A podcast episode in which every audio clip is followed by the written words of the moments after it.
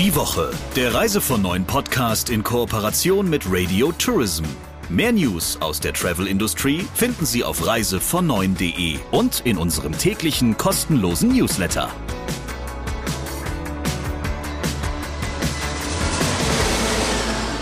Herzlich willkommen zur neuen Ausgabe des Reise von Neuen Podcasts mit dem Chefredakteur von Reise von Neuen und dem neuen Talkshow-Master, muss ich ihn ja nennen, Christian Schmicke. Ja, danke Sabrina. Und mit Sabrina Gander, der Chefin von Radio Tourism.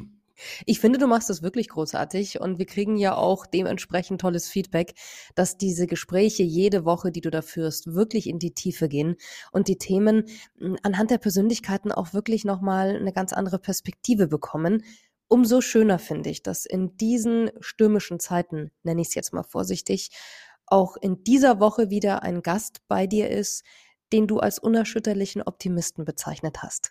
Ja, das ist richtig. Und angesichts der vielen erschütternden Nachrichten, die wir im Moment erhalten, war mir klar, ich brauche für dieses Gespräch unbedingt jemanden, der genau das ist, nämlich ein unerschütterlicher Optimist. Und zwar ohne dabei in irgendeiner Form naiv zu sein. Ingo Lies hat 1996 Chamäleon-Reisen gegründet und ist mit dem Berliner Veranstalter das, was man früher als einen der Vorreiter in Sachen sanfter Tourismus bezeichnet hätte und was man heute mit dem Label nachhaltiger Tourismus etikettiert. Und mit ihm habe ich mich über seine Einschätzung der Situation, natürlich seine Einschätzung der Folgen des Ukraine-Krieges für die Touristik und über die weiteren Perspektiven unterhalten. Und noch dazu gibt es dann auch einen ganz interessanten Part, finde ich, am Ende des Interviews, wo ihr auch ähm, das Thema Nachhaltigkeit anhand von Löhnen in den einzelnen Reiseländern auch nochmal besprecht und beleuchtet. Es lohnt sich. Und jetzt hören wir rein. Hallo Ingo, schön, dass du da bist. Ja, herzlich willkommen. Ich freue mich hier zu sein. Ingo, du bist ja ein Mensch, der schon qua Beruf Kontakte in sehr, sehr viele Länder der Welt hat und sich mit dem Weltgeschehen und auch mit dem Geschehen in einzelnen Ländern intensiv beschäftigt. Wie leicht oder schwer fällt es dir gerade, über die Auswirkungen des Ukraine-Krieges angesichts dessen, was da passiert, für die Touristik zu reden? Fällt tatsächlich nicht leicht. Also ich habe mir eigentlich in den letzten Tagen mal die Frage gestellt, was würde ich denn in einen Koffer packen? Wenn ich jetzt in der Ukraine wäre und diese verlassen müsste? Sind das meine Erinnerungen? Ist das warme Kleidung? Also, und einfach, weil das ja die Situation der Menschen dort gerade ist. Und dann habe ich gemerkt, ich würde gar nichts mitnehmen, weil ich trage alles in mir. Meine Werte, mhm. meine Erinnerungen. Und das ist ja das Wesen von also Gerechtigkeit, Freiheit, das wird dort gerade, da, darum wird gerade gekämpft. Und, und deswegen finde ich auch die Demonstration, ich war selber in Berlin auch äh, schon mehrfach jetzt mit dabei, auch mit meinen Söhnen, die gerade erwachsen werden. Und um diese Werte geht es eigentlich. Und das steht momentan total im Vordergrund. Ich glaube, also auch bei mir und auch in den Diskussionen mit unseren Partnern, egal wo auf der Welt die gerade sitzen. Das ist das Thema. Das ist hoffentlich im Sinne des Friedens für uns alle bald wieder vorbei. Ja, unser äh, Bundeswirtschaftsminister Robert Habeck hat gerade auf einer kurzen Eröffnungsrede für die ITB am Dienstag auch zum Ausdruck gebracht, dass es ihm nicht so wirklich leicht fällt, in dieser Situation ähm, die passenden Worte zur Eröffnung einer Reisemesse zu finden.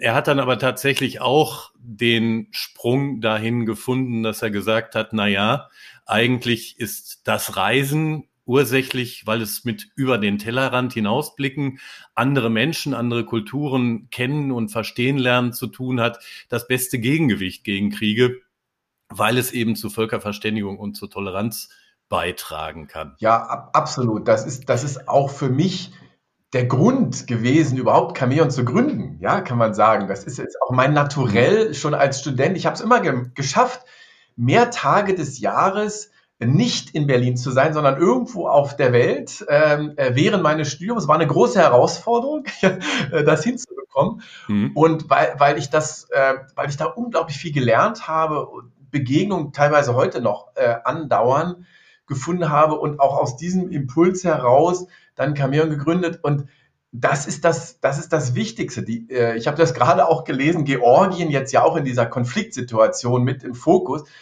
Georgien hatte im Jahr 2019 dreimal so viel Besucher wie Einwohner. Ja, das finde ich äh, also faszinierend, diese Zahlen. Dann kann mhm. man daraus sich ja gut vorstellen, was das für ein wirtschaftlicher Faktor ist, ähm, für diese Länder sich zu entwickeln äh, und darüber hinaus eben auch Begegnungen stattfinden, ähm, also von mir ja ganz viel persönlich in Afrika, also mein Lieblingskontinent, ja, aber auch sonst überall auf der Welt. Und diese Begegnungen, die, die halten den Frieden. Und ich glaube auch, dass die in vielen Ländern dazu beitragen, dass sich Politiker gegenüber der Bevölkerung auch möglichst demokratisch verhalten, weil dieses, dieser, der, der touristische Faktor, der ist so stark geworden, dass sich auch, wenn Politiker in manchen Ländern eher autokratisch orientiert sind, da doch viel Einflussmöglichkeiten bestehen aus der Bevölkerung heraus. Und, und deswegen glaube ich ganz fest daran, dass Tourismus der wesentlichste Beitrag ist äh, für Völkerverständigung und übrigens auch finanziell. Ja, das ist also beidseitig. Da können Entwicklungshilfen äh, nur ein Tropfen auf den heißen Stein sein. Das ist äh, mit dem Geld der Menschen, die reisen, äh, sehr viel größer. Wie intensiv sind deine Kontakte und deine Beziehungen zu den, ja, ich sag mal, zu den betroffenen Ländern, also nach Russland, in die Ukraine und in die Anrainerstaaten? Tatsächlich nicht vorhanden. Wir haben mhm. Reisen nach Russland im Angebot gehabt, muss ich sagen. Ja, wir haben die ähm, schon mhm. letzte Woche gestrichen für dieses Jahr und für nächstes Jahr. Und Reisen in die Ukraine oder angrenzende Länder bieten wir tatsächlich nicht an. Insofern sind wir nicht direkt betroffen, jetzt aus touristischer Sicht. Aber wir registrieren sehr wohl und auch sehr verständlich eine, eine Hemmschwelle der, von Neubuchungen. Ähm, sind nicht ganz weg, aber die Menschen sind gehemmt und das finde ich auch. Betrifft das alle, im Moment alle, alle Reiseziele? Ist eine, ist eine Hemmung da. Die, die gebucht haben, reisen. Ja, das ist schon der Fall. Aber neue Buchungen für Sommer, Herbst ist ja jetzt hauptsächlich, das ist jetzt gehemmt ja, das hängt mit der Situation zusammen. Aber, aber das, äh, also ich habe keinen Fühler direkt in diese Länder hinein.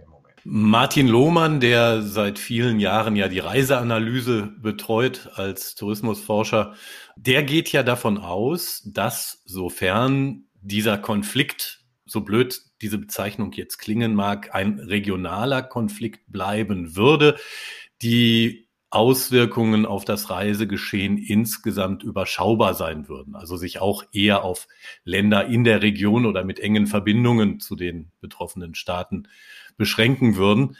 Glaubst du das auch? Ja, das, das glaube ich auch. Ähm, ich, meine, ich bin natürlich grundsätzlich sowieso Optimist, ja. Äh, ähm, und deshalb ja, bist du ja Motivator hier. Motivator und ähm, das hat sich ja auch, ich meine, äh, Corona konnte ich mich ja gut bewähren sozusagen mit diesem Optimismus über, über jetzt zwei Jahre. Und Kommunikation ist dabei das A und O. Ja? Ob das mit Kunden ist, mit den Reisebüros, mit den Partnern weltweit. Kommunikation ist der Schlüssel zu allem. Und dann kann man Gäste auch teilweise drei, viermal umbuchen, was jetzt in Corona notwendig war. Aber die, die Menschen wollen reisen, sie wollen Erlebnisse haben für sich, sie wollen auch Beitrag machen. Das Thema Klimawandel ist ja überhaupt das größte, die größte Herausforderung für uns alle. Und die, die Nachteile, die dadurch beim Reisen entstehen, die werden ja aufgewogen äh, durch die sozialen Effekte, die das Reisen mit sich bringt. Ja? Und noch dazu kann man beim Thema Klimawandel auch viel Verbesserung noch erreichen. Da bin ich auch sicher von. Also ich glaube schon, dass mhm. das regional bleibt, dass die Leute auch gerade jetzt nach diesen zwei Corona-Jahren äh, reisen wollen, auch bewusster reisen wollen und ähm, auch länger reisen wollen. Das stellen wir auch fest. Die Reisedauer hat zugenommen, was im Übrigen auch wieder dem Klima hilft, weil wenn ich länger reise, dafür seltener in die Ferne, dann ist meine, mein Fußabdruck besser. Ja, das sind so Effekte, die wir verstärken. Und das ist das, was unsere, unsere Kunden jetzt auch sagen. Sie wollen reisen. Das heißt also einen länger abhaltenden, ich sag mal, Abkapselungseffekt oder sowas ähnliches aus der Sorge heraus, äh, was in der Fremde künftig vor sich gehen könnte, befürchtest du nicht? Nein, nein, äh, also das, das glaube ich nicht. Das ist wenn dann regional. Es gibt natürlich ja auch andere Länder auf der Welt, die, also ich denke jetzt zum Beispiel mal an China, was sich jetzt ja so ein bisschen an die Seite mhm. Russlands stellt, ja, ähm, sehr taktierend, weil man natürlich auch weiß, dass man dem Rest der Welt auch verbunden bleiben möchte, wirtschaftlich. Tourismus spielt da jetzt sicherlich nicht die, die entscheidende Rolle für China, aber wirtschaftlich natürlich, die Verflechtungen sind ja weltweit vorhanden. Also versucht man so eine Twitter-Rolle. Aber da glaube ich schon, dass also als Destination für, für Reisende China noch eine Weile äh, schwierig bleiben wird. Ja, und auch, und auch vielleicht umliegende Länder in der, in der Region. Also äh, Länder, die jetzt sympathisieren mit Russland oder sich neutral verhalten. Das, glaube ich, wird abgestraft werden durch, äh, den, durch die Touristen. Finde ich auch richtig. Man muss schauen, was jetzt die TUI betrifft. Solche Beteiligung, das finde ich auch eine interessante Diskussion. Äh, man muss ja auch unterscheiden zwischen Russen und Russinnen und ähm, Putin und Putin-Anhängern. Das ist ja nicht das Gleiche, Na ganz klar. klar. Mhm. Und äh, insofern bin ich auch hoffnungsvoll, dass sich mehr Länder der EU, also ein EU-Beitritt fordern, wünschen und auch gewährt bekommen. Und vielleicht hat das, ist das jetzt auch äh, der Anfang vom Ende Putins, ja, ähm, und mehr Freiheit wird perspektivisch für diesen Teil der Welt ähm, erzeugt werden. Das müssen wir abwarten. Für uns in Europa ist das natürlich wichtig, dass der Konflikt jetzt so schnell wie möglich beendet wird, vor allen Dingen für die Ukrainerin. Und das Reisen aber im Prinzip in die ganze Welt wird offen bleiben. Nun habt ihr ja eine, eine Klientel von, von Menschen, die mit euch reisen, die sich ohnehin um das Reisen und äh, auch um die Konsequenzen ihres Tuns und ihres Reisens relativ viele Gedanken machen. Vielleicht ein bisschen mehr, als man das so gemeinhin ähm, beim Badeurlaub annehmen würde. Glaubst du, dass sich da die Gewichte, du hast eben China angesprochen, da wurde ja auch viel darüber berichtet, gerade im Zusammenhang mit den Olympischen Spielen wurde da ein starkes Schlaglicht drauf geworfen, jetzt im Zusammenhang mit Russland. Glaubst du, dass sich da die Erwägungen, in welche Länder möchte ich reisen und in welche möchte ich nicht reisen, verändern? Mal sehen, wie langfristig, aber kurzfristig ja. Ich glaube, dass mehr Bewusstsein entsteht in in vieler Hinsicht. Also das eine Thema ist tatsächlich Politik. Ja, wie verhält sich ein Land? Wie verhält sich die Führung? Das wird einen Einfluss haben. Noch wichtiger ist aus meiner Sicht ähm, ähm, also schon das Bewusstsein fürs Reisen im Sinne des Klimawandels. Wenn ich jetzt gerade lese, TUI auch hat jetzt 2000 Unterkünfte zertifiziert. Ähm, also weil ja die Nachfrage besteht. Ja, TUI ist da jetzt für mich nicht an mhm. erster Stelle im Thema Nachhaltigkeit unterwegs. Aber äh, die Nachfrage kommt immer stärker aus, aus dem Markt heraus und deswegen wird reagiert. Wir versuchen da immer voranzugehen und haben jetzt auch uns gerade entschieden, den Fußabdruck, wir werden das im, noch im März, spätestens Anfang April umsetzen, den Fußabdruck für jede Reise auszuweisen. Das ist mal der Anfang. Also ja. das, was als Branchenprojekt richtig, ohnehin richtig, geplant ist, das, dem greift ihr genau, jetzt schon mal mit, vor. mit äh, eigenen Berechnungen. Ähm, man wird, also wir glauben, dass die sich in etwa decken werden mit dem, was die Branche dann auch, auch äh, festlegen wird. Mhm. Aber das muss man jetzt noch abwarten. Ich bin da ja auch als Futures Vorstandsmitglied äh, sehr eng dabei in, in dieser Diskussion und weiß so ein bisschen im Hintergrund, was die Berechnungsmodelle zurzeit sind, die noch uh, sozusagen noch in Diskussion sind. Und darauf basieren haben wir das jetzt berechnet.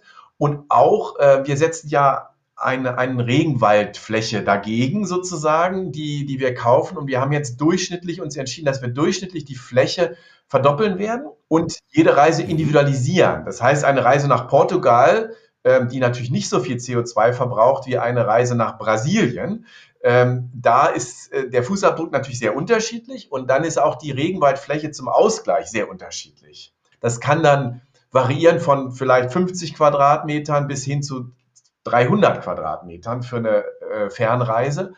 Und dann haben wir eben auch noch als dritte, finde ich, sehr wichtige Komponente, was wir lokaler Verdienst nennen. Ja, also wie hoch ist die Wertschöpfung im Reiseland? Und ich glaube, auch das mhm. äh, äh, wird immer wichtiger, dass die, die Menschen wollen, dass die Wertschöpfung im Reiseland möglichst groß ist. Und äh, darauf achten wir sehr. Und, und das, äh, ich glaube, das Reisen insgesamt wird bewusster, ja. Nun wird ja gerade von eurer Seite, sag ich mal. Also dann nehme ich dich, dann nehme ich Beispiele wie, wie Manfred Heupel von Hauser Exkursion oder in Rainer Stoll. Ihr diskutiert ja sehr intensiv und engagiert darüber, dass sich in der öffentlichen Wahrnehmung derzeit ähm, das Thema Nachhaltigkeit sehr stark auf den Klimaaspekt, sprich auf den CO2-Ausstoß fokussiert.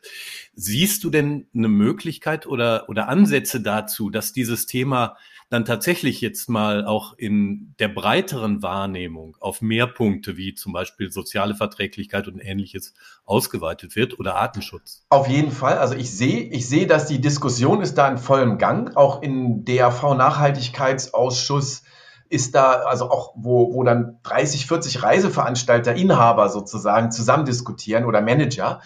Da, das geht schon deutlich in die Richtung, dass man auch Zertifizierungen der Hotels verlangt und erwartet, die genau soziale Standards auch dann äh, viel stärker in den Fokus stellen, der Mitarbeitenden dort.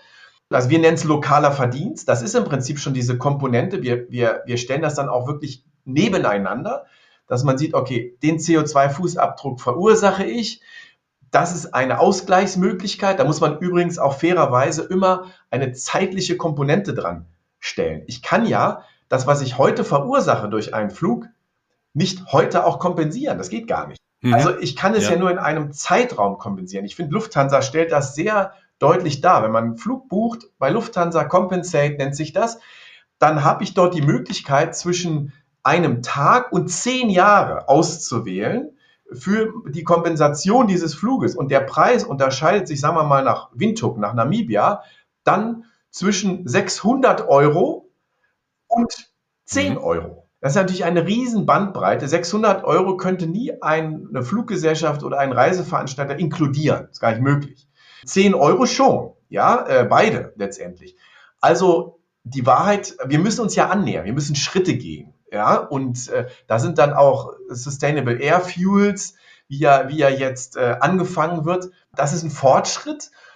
Aber die soziale Komponente, das ist das, was ich wirklich entscheidend finde, das Reisen bringt sehr viel mehr Fortschritt als Nachteile. An den Nachteilen müssen wir arbeiten, das ist vor allem die Klimadiskussion, ähm, aber die Fortschritte müssen wir aufzeigen und herausstellen und das können wir auch belegen. Und also wir haben zum Beispiel ausgerechnet, dass in ein Entwicklungs- oder Schwellenland, wo die meisten unserer Reisen hinführen, ein Reisender zehn Arbeitsplätze für einen Monat schafft für diese Reise. Mhm. Und das zeigt, wie, wie wichtig das ist. Letztendlich auch im Thema Flüchtlinge, das haben wir jetzt ja gerade ganz aktuell mit der Ukraine und die Hilfsbereitschaft ist ja, ist ja Wahnsinn, also großartig. Aber es geht ja dann wieder auch um Armut, ja, und Armutsflüchtlinge sind ja die meisten. Und wenn wir nicht Einkommen in den Ländern, in den Entwicklungs- und Schwellenländern schaffen, dann werden wir überschwemmt werden irgendwann. Das zwangsläufig. Das, das ist auch bekannt. Und das ist ja wie immer, man muss den Dingen vorbeugen. Ukraine-Konflikt hat man aus meiner Sicht auch nicht genug vorgebeugt. Auch Europa hätte Möglichkeiten gehabt. Aber das ist jetzt zu spät, jetzt müssen wir mit der Situation umgehen. Aber das Thema Armut das, und Klima, das muss wieder in den Vordergrund ähm, gelangen. Und da gibt es ja auch viele Möglichkeiten, wo man zum Beispiel Klimawandel bekämpft. Ist ja egal für die Bilanz der Erde. Das heißt, da kann man auch sehr viel in Entwicklungsländern, wo viel Sonne ist, wo viel Wind weht, umsetzen. Und wir versuchen das schon ganz konkret mit den 800 Unterkünften, die wir weltweit benutzen, da lokale Projekte auch zu fördern und ähm, sodass die autark werden und klimafreundlich. Ihr macht da sicher auch sehr viel richtig. Nun kommt aber ja, wenn wir über soziale Komponenten und über CO2-Ausstoß reden, das eine zum anderen hinzu. Das heißt, Reisen müssen eigentlich, wenn man beides betrachtet, insgesamt teurer werden. Ich sage das jetzt mal so auf die Breite bezogen. Umgekehrt sind ja recht viele Reiseländer, in denen wir heute mit Massentourismus auch zu tun haben, genau deshalb groß geworden, weil da viele schlecht bezahlte, also im Vergleich zu uns auf jeden Fall schlecht bezahlte und so vergleichsweise billige Arbeitskräfte für billige Angebote sorgen konnten. Wird sich das deiner Einschätzung nach auch flächendeckend verändern? Ich glaube schon, dass ähm, die Reisen teurer werden. Es ist wichtig darauf zu achten, dass diese, dass das nicht nur mit Klima gerechtfertigt wird und die Löhne dann eingefroren werden, sage ich jetzt mal, ja, oder sogar vielleicht Profite erhöht werden durch ähm, höhere Reisepreise, die für die die Verbraucher bereit sind, bezüglich des Themas Klima dann eben auch mehr Geld auszugeben. Es ist völlig richtig, die, das Thema höhere Löhne, das ist ja auch jedem bewusst, der in der Welt reist. Das merkt man ja. Man kennt die Löhne oft nicht genau, aber man ahnt es und man weiß es teilweise, erfährt es auch. Und ich glaube, das ist auch etwas, was sich schrittweise erhöhen muss. Das ist natürlich schwieriger, weil hier die Konkurrenz sehr groß ist und die Ströme gelenkt werden können durch die gerade auch Konzerne und die Großveranstalter. Aber wenn es definierte Standards gibt, wie jetzt gerade für die CO2-Fußabdruck in, in Gang gesetzt wurde, und es gibt diese Zertifizierungsprozesse bereits, und dann, dann, wenn dann Hotels die durchlaufen und auch Mindestlöhne garantieren und diese Hotels dann auch entsprechend gepusht werden, dann glaube ich, dass Verbraucher auch bereit sind, dafür etwas mehr zu bezahlen. Aber es muss in Schritten gehen. Aber die Löhne, das glaube ich sowieso, die werden sich in Deutschland erhöhen und das wird sich dann auch, das wird dann auch wieder Schritt halten. Wir haben jetzt Inflationsthematik, ähm, die, die kommen wird und ähm, das Reisen bewusster wird, vielleicht auch seltener, dafür länger. Dafür plädiere ich und dann kann man auch, das wird übrigens auch günstiger, wenn ich irgendwo 14 Tage bleibe, ist ja auch logisch als wenn ich zweimal sieben Tage reise. Mhm. Äh, also das muss man den Leuten erklären und ähm, dann glaube ich, dass das Entwicklung geben kann, sowohl beim Klima als auch bei dem Thema Löhne. Ich sehe, es gibt trotz aller gewaltigen Probleme eine ganze Reihe von Gründen für ein bisschen Zuversicht. Vielen Dank für deine Einschätzung, lieber Ingo. Ich danke dir und euch. Das war der Talk der Woche und wir hören uns wieder nächste Woche. Bis dahin, alles Gute. Die Woche, der Reise von neuen Podcast in Kooperation mit Radio Tourism. Mehr News aus der Travel Industry finden Sie auf reisevon und in unserem täglichen kostenlosen Newsletter.